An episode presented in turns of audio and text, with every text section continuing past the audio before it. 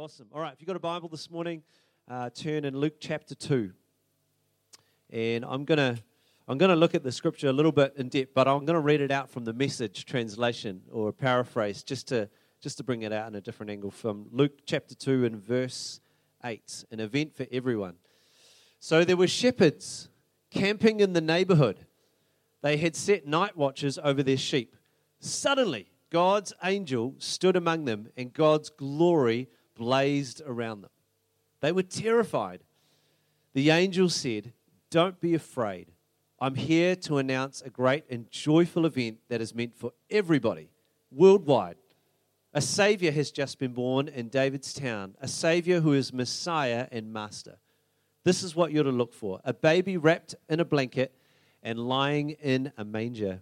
At once the angel was joined by a huge angelic choir singing God's praises. Glory to God in the highest heavens, peace to all men and women on earth who please him. And as the angel choir withdrew into heaven, the shepherds talked it over. Let's go over to Bethlehem as fast as we can and see for ourselves what God has revealed to us. They left running and found Mary and Joseph and the baby lying in the manger, and seeing was believing. They told everyone they met what the angels had said about this child, and all who heard the shepherds were impressed. Mary kept all these things to herself, holding them dear, keeping them deep within herself. The shepherds returned and let loose, glorifying and praising God for everything they had heard and seen. And it turned out exactly the way that it had been told. And um, man, when I read that, this whole story and this passage, really it's about one character. It's about Jesus coming. A Savior has been born, peace on earth. Uh, you know, a man and woman, glory to God in the highest. And imagine being there, imagine hearing the angels and all of their glory and all of their blazing, you know, those words, blazing glory. Uh, it reminds me of Sinai when God came down and there's this blazing glory, and the people are afraid to go up to the mountain because they don't want to die. Uh, and Moses is their go between, and he's acting as the go between with them and the people. And they said, Don't bring us closer, we don't want to die. And so Moses goes in and he, he, uh, he acts on behalf of the people, and he's the only one. And here there's this blazing glory, but it's not to one man, it's to all these shepherds just looking after their sheep. And God turns up in all his glory in this humble little place. Uh, but I just, I love the fact that God turned up to these shepherds. They're these, these guys, these people doing the night shift and he's the people they choose to turn up to. But shepherding was a despised profession in the ancient world. If you were a shepherd, you were um, you you weren't in the job that most people wanted. You were doing the lowly job. Uh, and on the other hand, shepherding is, is a real metaphor in the Old Testament. It's a word for describing God's care over the flock of the people of Israel. Psalm 80 says, Hear us, shepherd of Israel, you who lead Joseph like a flock. And as you look at Israel and its kings and its leaders, uh, you don't have to look far, but most of the leaders, a lot of the leaders, didn't do a good job of leading the flock of Israel. There were really good kings, but there was way more bad kings than there were good. And eventually, they failed to do such a good job time and again that God spoke. Ezekiel 34 says, I will save, in verse 22, I will save my flock. They will no longer be plundered. I will judge between one sheep and another. I will place over them one shepherd, one shepherd, my servant David, and he will tend to them and he will tend to them and be their shepherd.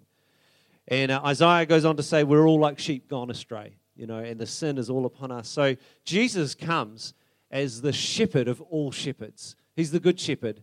And he turns, and this good news is announced to these shepherds. There's just a whole lot of shepherds going on. And I'm just, that's what gripped me. I read the story and go, What are they doing there? What's this about? What are these shepherds doing?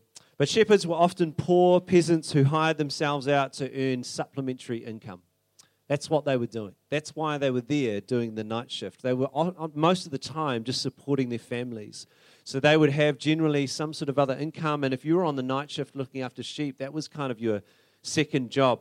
You might liken them today to Uber drivers that are out past nine o'clock. You know, when you need an Uber at nine o'clock or at 2 a.m. to get to the airport, and someone's there for you just at the tap of your mobile phone to come and collect you from your home. Or maybe an after hours security job. Um, you know, in my family, my mum took up a second job uh, she used to work at a supermarket, and in the evenings she would work at a restaurant called Cobb and Co. Uh, I don't know if you've heard of Cobb and Co. But yeah, great um, traffic light drinks. That's what I remember about Cobb and Co.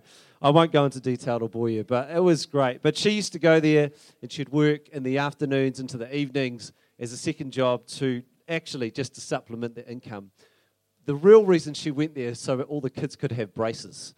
And she only told us that years later. That's the reason she got the second job is to pay, pay for her jolly braces. So she must just be so mad at me when I drink Coca Cola. But that's what she went and got a second job for. Um, for me, when I was studying at Electech College to be an aviation engineer, I took up an evening job, a night shift job, and that was at uh, the restaurant of all restaurants, Kentucky Fried Chicken. And uh, it's the champion food. So, you know, if you're celebrating on Christmas Eve, there's one place to go. Uh, you know, those 11 herbs and spices, they're heavenly. They just savor. You know, when you drive down Lincoln Road, there's a KFC right on the corner, and you're probably a half a kilometre out, you start smelling. the, I don't know how they do that, but it's amazing. But we, we used to work, I used to work there as a, a student. So I'd work during the day studying and then work at night. Uh, I'd start at 12 o'clock at night and work till 8 a.m. in the morning, um, putting my hand in chicken. Oh, it was gross. It was so gross, but we had a lot of fun and interesting people come in at that hour to get KFC. So these shepherds, they're up in the night. They're the Uber drivers, the KFC graveyard workers. They're the guys that are awake when everyone else is asleep in bed and they're trying to earn this extra income. They're up. And these are the people that God chooses to turn up to and reveal with his angels glory to God Most High. Doesn't that just grip your heart? Like, that's the people he chose to come and reveal his glory. And when he chose to reveal his glory, some people decided to paint this um, picture. So we've got a few paintings that might come up.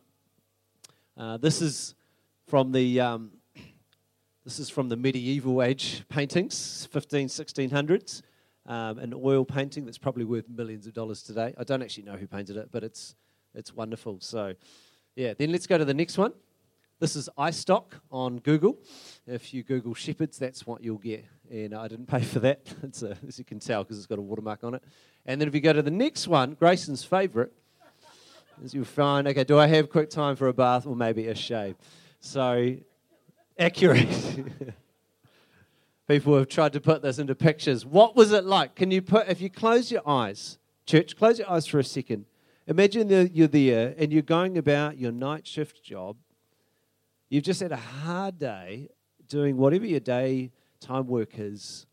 You know, you've probably got family at home asleep. Here you are thinking about the bills, thinking about the people you may owe money to, thinking about things that may be going wrong in life you're working in the evening, it's late, and you're there, and you're not really expecting anything except a long, cold night ahead.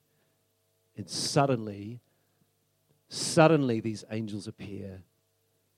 Can you just, you just for a second, as we rush into Christmas, imagine what they would have felt?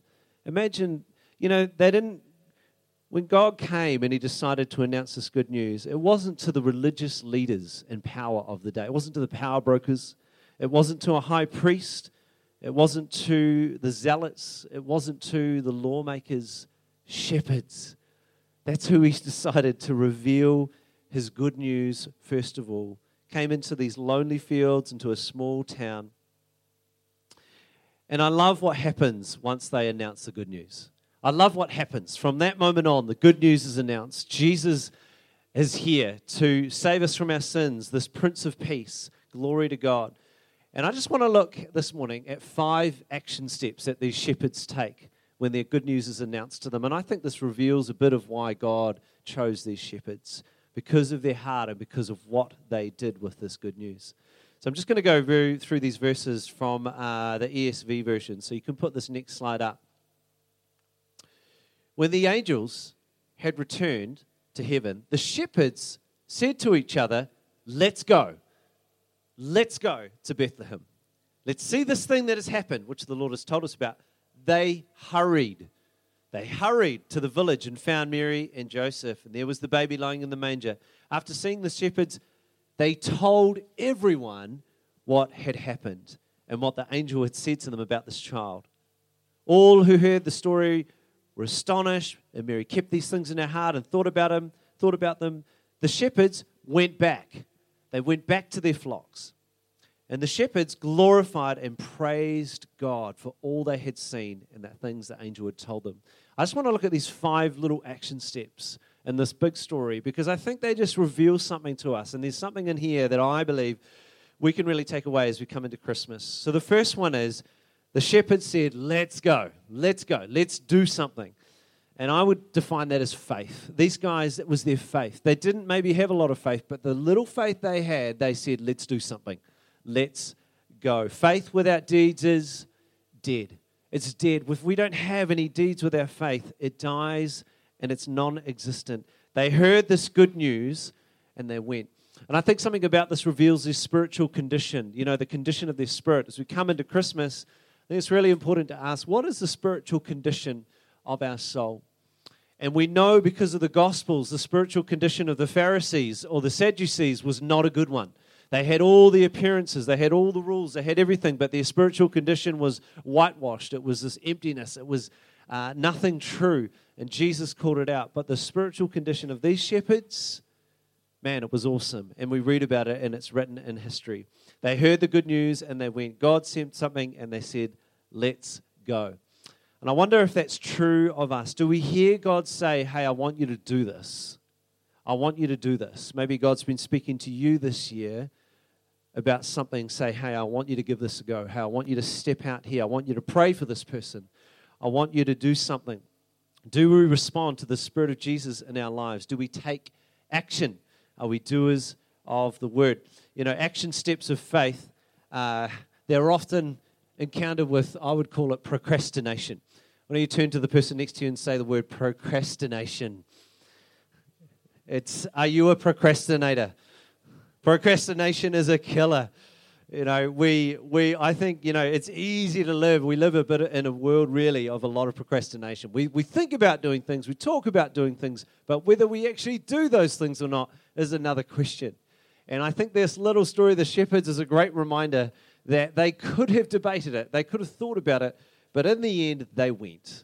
They actually stood out in faith and they did something. At the end of the day, we have to step out in faith. There's times when it matters. You've got to step out in faith and make decisions. Maybe it's a life decision you're facing right now, maybe about 2024. What are you, what are you, maybe God's been speaking to you about it. Is there a faith step you need to take? It may be risky, it may not make 100% uh, logical sense, but God's been speaking, and you need to make that let's go faith decision. Maybe it's marriage or dating, and you're imming and ahhing, you're not sure. Maybe you're in a relationship and God's saying, let's go. Maybe it's at faith and you're sharing, you're worried about sharing your faith at work this time, Christmas time, right? People are interested in church, interested in Jesus, talking about Christmas. And there's that moment of saying, I need to share my faith this Christmas.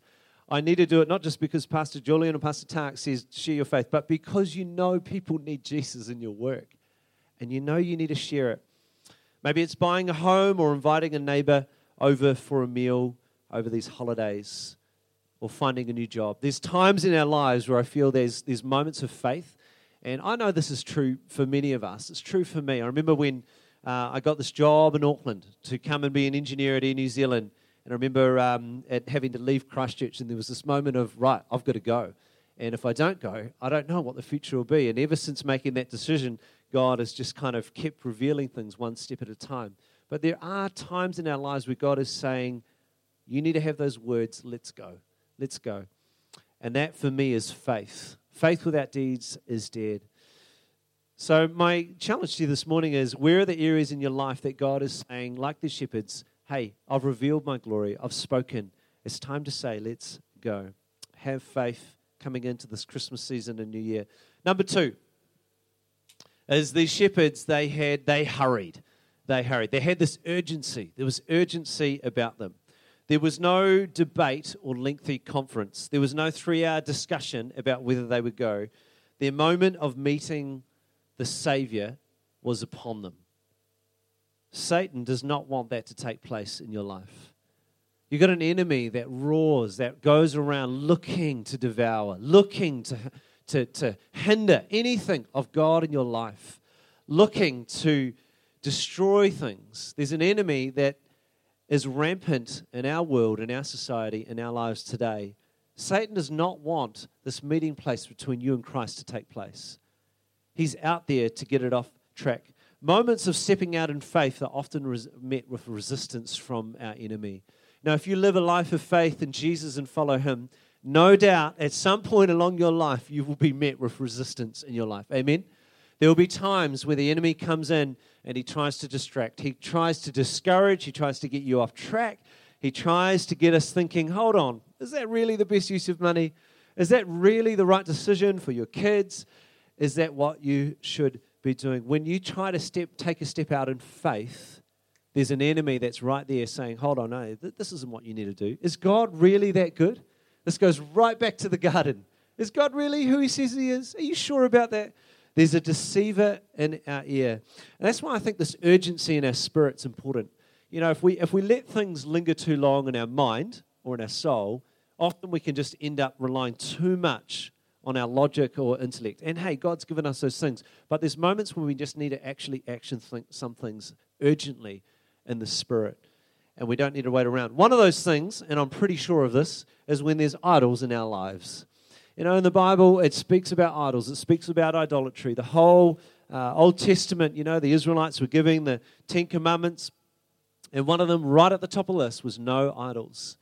And I believe that when it comes to urgency in our lives, dealing with idols in our lives, dealings with the things that keep us from God, don't need a lengthy debate. They need haste. They did a hastiness to actually deal with them and put them to rest. You know, Jesus Christ on the cross has done everything he needs to do to save us from our sins. But there's also a part in that that we are working out our salvation. We are learning what it means to be a disciple. And there's times in our lives where God says, hey, come on, surrender that to me. Deal with the idols in your lives. Deal quickly and with haste. Know, I feel like if these um, shepherds, if they had have had a lengthy discussion about going to see Jesus, I wondered if they just would have completely missed their whole moment in the story.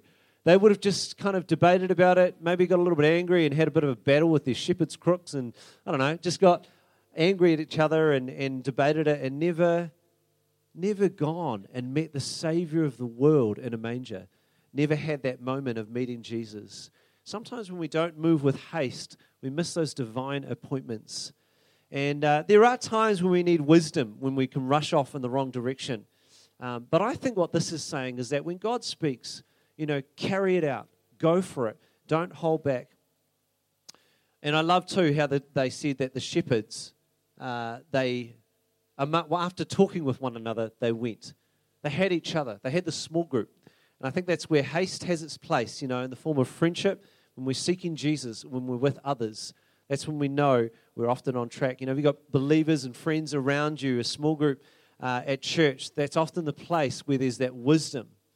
Not just your own like logic and thinking, but others that can also give us insight and a spirit of discernment as well. So, number three is they told everyone what had happened. They evangelized. They went out and they spread the good news. And uh, I love it because they went from these lowly, lowly shepherds to being evangelists with amazing results. And they just enter the story, you know, left field. And then at the end of it, they're sharing the good news of Jesus all over the countryside. And people are, are talking all about what's going on. And it's amazing.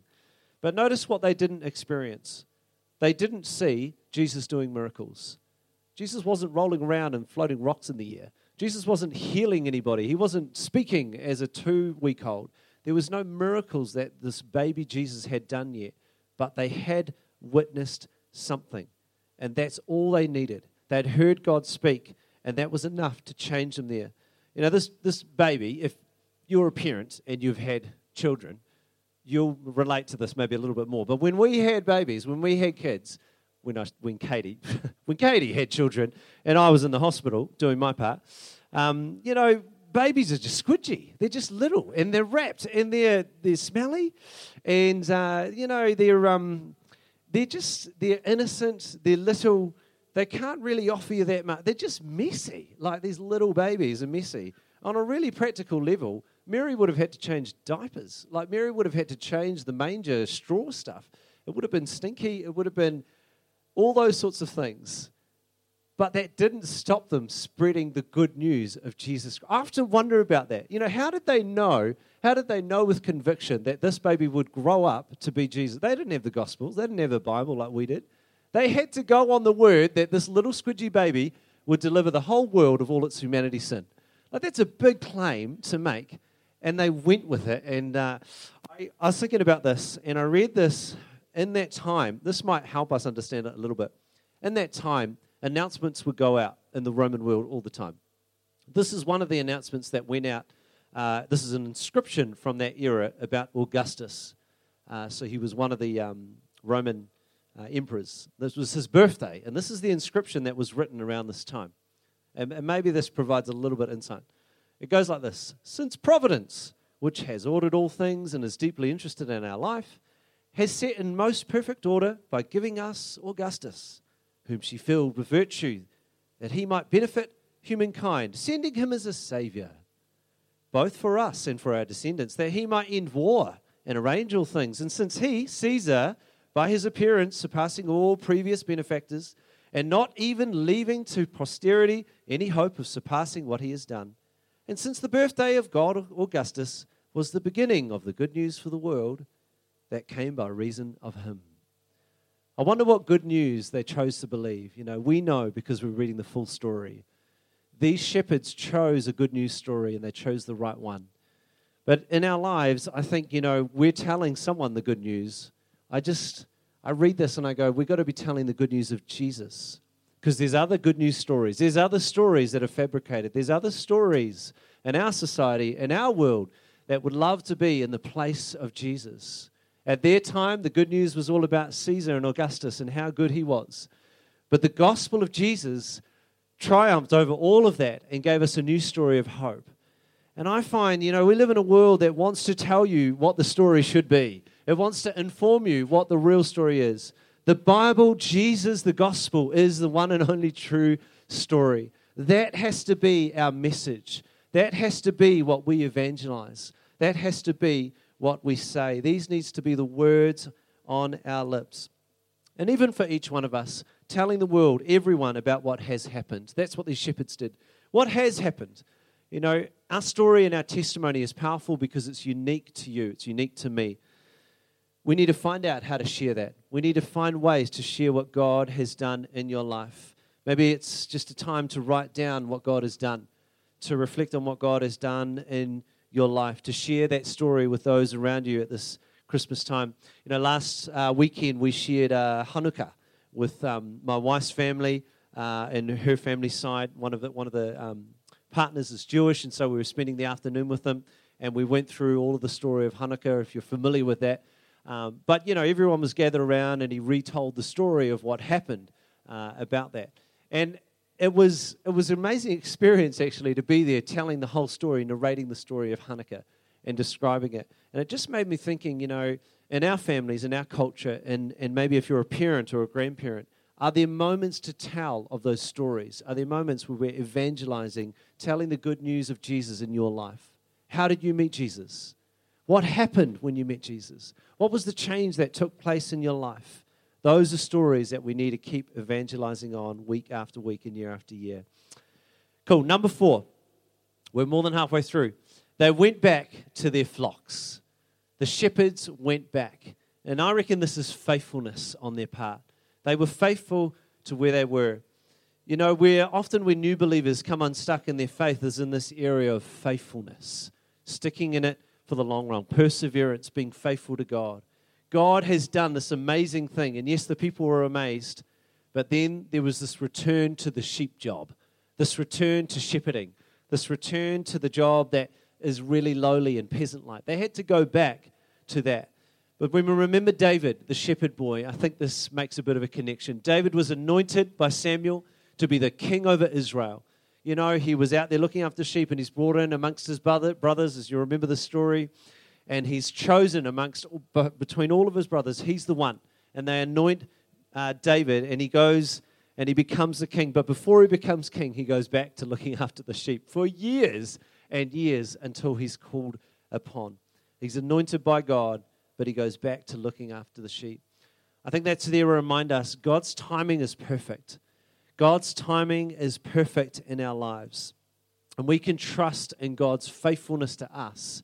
But also, there's a part to play where we need to be faithful to God in everything He's given us, faithful in the gifts that God has given us, faithful in the relationships that God has put around us, faithful in our time, in our money, uh, and the things that God has deposited in our lives.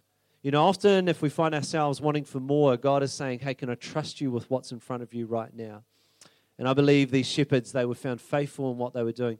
But imagine for a moment these shepherds going back to work the next day after they had met Jesus.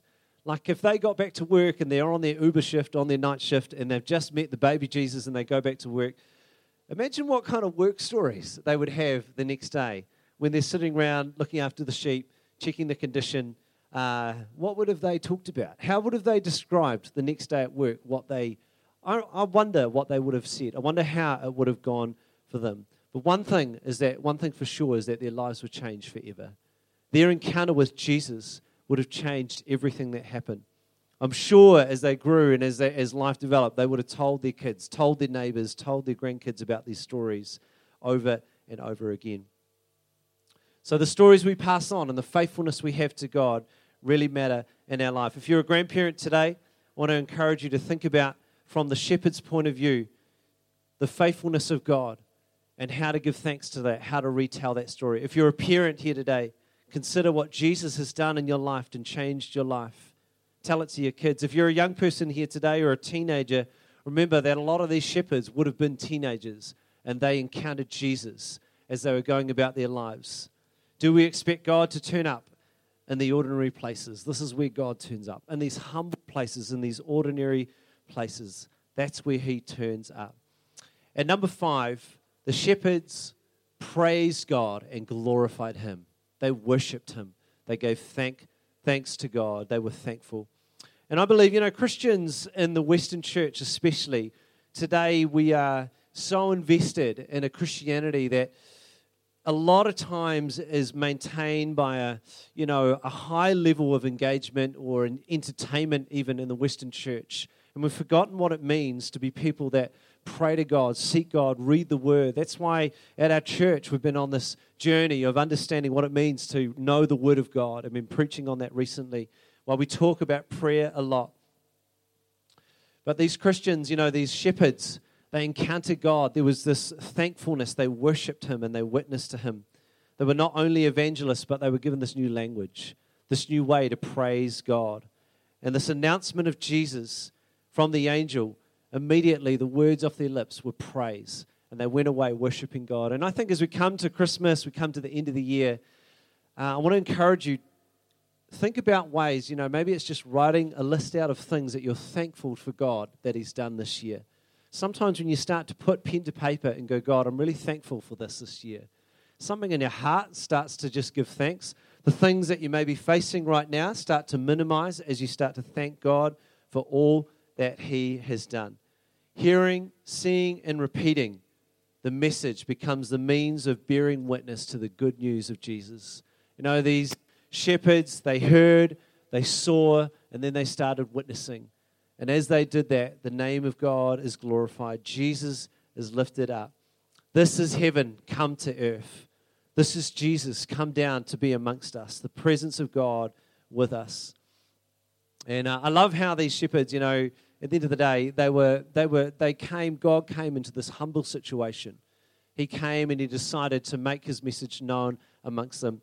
And I just think, lastly, you know, humility, uh, there's something about being humble in the presence of God. I think God makes his place in his home where there's humbleness. Habakkuk 2 4 says, The just shall live by faith. Romans, uh, uh Paul reminds us in 2 Corinthians 5 7, For we live by faith and not by sight. And this Christmas, as we come around celebrating Jesus, just remember that our faith, even though there was just this little child that, you know, came in innocence and humility, when we put our faith in God, He does incredible things. When we have urgency, God responds and He makes a way. when we're faithful with the things that God has deposited, when we share the good news about what God has done, God starts to spread that word. And when we're thankful and we worship God, things begin to happen. And I just want to close with this statement because, you know, the angels, they came and announced good news and they said, Peace on earth. And uh, I was reading about that and thinking, Peace on earth. We live in a time where there seems to be such a lack of peace, such a, a turmoil, such a. Uh, a rage, things, you know, people were short circuited uh, quickly. You know, anger erupts. I was talking to someone the other day, and they just said at their workplace, you know, they're working in car sales, and they just said, man, everybody at work is just at each other, and everyone's just so ready to finish the year. Um, but, you know, that's just locally. And then you look nationally or overseas, there's all the sense of war and strife. But the angel said these words peace, peace to men and women on earth peace. I believe that true experience of true peace is not about the cessation of war or strife, but it's reconciliation between God and those who receive Jesus. That's what that peace is. You can have trouble in this life, you can have turmoil at your work, there can be these things going on. But when you have Jesus and you've reconciled to God through Jesus, there's a peace that surpasses all understanding. There's a peace that abides with us. So, church, have you made your peace with God? If you're not a believer here this morning, have you made your peace with God this Christmas time? I'd encourage you this Christmas be reconciled to God. Don't leave it to chance, don't leave it to another day, but be reconciled to God through the gift of Jesus Christ.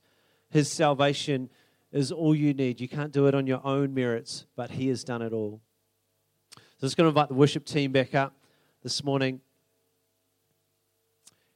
And as we come to a close and as we come to the Christmas day in just over a week, I think these shepherds, they teach us a little bit about what it means to be people that seek God. You know, God encounters them afresh and does something incredible in their lives, and they go and tell the world, tell the community about what God has done. And I love how he turns up not to, yeah, not to the religious bigwigs or anything like that. He turns up to these lowly shepherds and he just pours out this amazing message glory to God in the highest. So, why don't we stand this morning and um, let's just worship God. Just like these shepherds that came and saw Jesus and went away worshiping and praising God. Just going to spend the next few moments just giving thanks to God this morning. So, thanks, team.